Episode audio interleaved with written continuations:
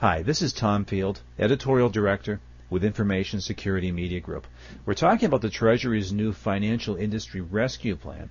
I'm talking with Nancy Atkinson, Senior Analyst at the Aite Group. Nancy, thanks so much for taking time and to share your insights with me today. You're very welcome, Tom. I look forward to it. We just heard from the Treasury Secretary, and I guess my baseline question to you was what's different now than what we heard from the Bush administration? Well, I think the most significant difference is that there is more um, regulatory and accountability, uh, at least being touted in this undertaking.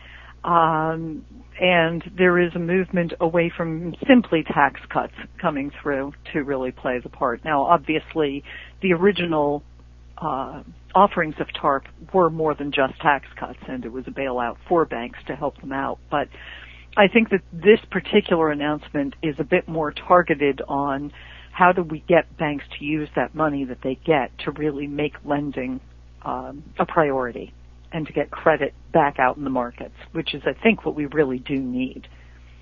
What's this all mean to the banking industry? There's been an awful lot of talk, and some people like the word bailout, others object to it. We've just seen a plan. What is this going to mean to the industry? Well, I think the industry is going to face uh, much more scrutiny than they have over the last several years, and I think that's probably appropriate given the mess that we're in. I don't think the industry in and of itself caused this problem because um, the industry has been driven all along by needing to show quarter over quarter profits, and when you have those kinds of short-term goals that you have to meet, I think you tend to take more risky positions than perhaps you should. And um, I think we're headed back to more fundamentals. Uh, but I do think that that uh, banks are going to find that they're under much closer scrutiny, and that they're going to be looked at closely, and they're going to have to account for a lot of what they do. Um, and in some cases, that's going to make them perhaps a little bit less efficient than they might have been. But then again, I think they've they've put themselves in this position, so it needs to happen. What do you expect we'll see next then in the industry as this plan starts to get rolled out, deployed, and, and people start taking advantage of the, the new opportunities? Well, I think we're all hopeful the execution will end up being what uh, the Obama administration hopes it will be. I suspect, you know, I do think that they're smart to warn that there will be mistakes and glitches, and I think we'll see how much of the pork gets taken out of this um, initially as well. Um, but I think that to the extent that banks are held accountable to get the money out to the credit markets and not just use it for acquisitions or repurchases of stock or any of those kinds of things, it's a movement in the right direction. Um, I also think that the accountability to make it clearer in terms of executive compensation is a good move, although I, I have to admit to some skepticism as to how much they'll be able to control that because there were so many factors involved in any executive compensation package and the salary is only one small component of it. So I think there will be challenges in seeing where that money is really going and how it's being awarded. But I think it's a move in the right direction. Now, Nancy, it feels like we've had two sort of major concurrent storylines going on this year. On one hand, there's the, the TARP plan or son of TARP, whatever they might call this now. and on the other, there's the, the Heartland data breach. And so I guess I kind of wonder if you bring the two of these together with the plan that we've seen today and, and, what the administration wants to do to bolster the banking industry, what becomes the impact on risk management and security within a banking institution? Where are they going to feel um, the strength, I guess? Where are they going to get the love? well, I think they're.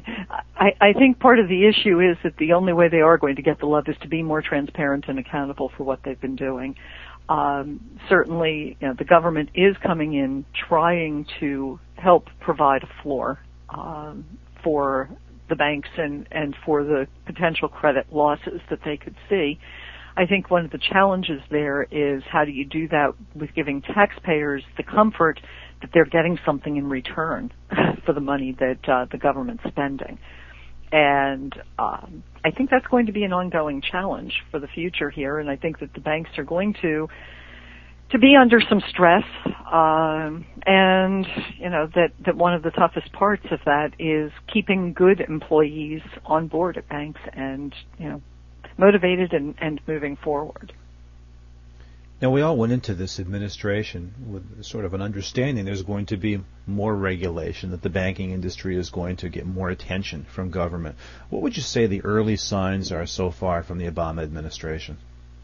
Well, I think the the early signs are certainly that they they are going to come in with more regulation. I don't think that we've seen the details on any of that so far. Um, you know, what I heard uh, Secretary Geithner talk about today was more along the lines of continuing to work with the Federal Reserve and the other um, agencies to really move forward on this front. Um, I think what you know what we're sort of seeing is the Sarbanes-Oxley move of what we saw when some you know private companies became, or well, publicly held companies became troubled, like Enron. Um, and I think that's going to happen with the banks, and we're going to see a lot of pressure, and we're going to see banks needing to spend some of the money that they have on putting in new systems that will help them to do the reporting and to control the activity better than what they've done in the past. I think that smart banks have an opportunity though to leverage those investments and really get better data and information to better manage their ongoing um, operations. You know, it's interesting you mentioned Sarbanes-Oxley because for the last several months I've sort of looked at what's going on in the industry and wondered who's going to emerge as the Sarbanes and the Oxley, you know, in banking regulation. Do you see any candidates there that, that are likely to be nominated? Good question, and I'm I'm not sure that I am capable of making that recommendation. Hmm. Um, uh, Chris Dodd perhaps might be involved with this. You know, banking chairman committee. Um, yeah, but I, you know, I suspect that to the extent that the Obama administration wants to continue to promote bipartisanship, perhaps they'll turn to some of the three moderate Republicans that have gotten on board to support this. And my apologies, I remember Specter, Arlen Specter, because he's one of my senators, and I, I know there are two others. And I, right at the moment, the names are not coming to me. It's fair to say auditions are open. Yes, I think they are. I think they definitely are. Nancy, coming back to what, what, we're talking about, sort of the concurrent storylines, you've got you know, regulatory reform and you've got you know a serious breach that's affecting the banking industry.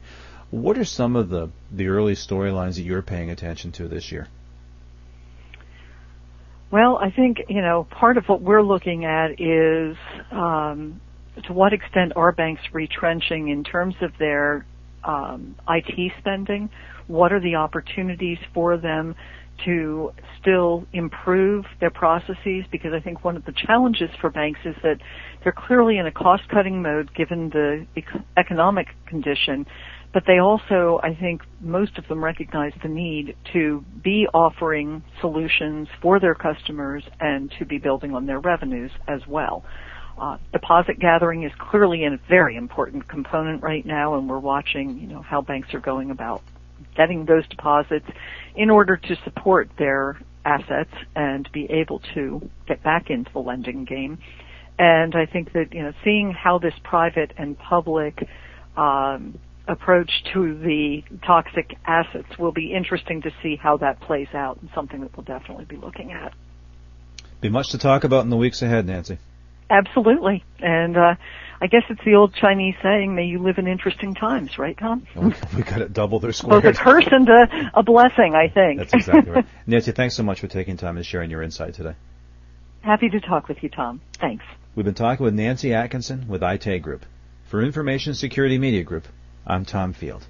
Thank you very much.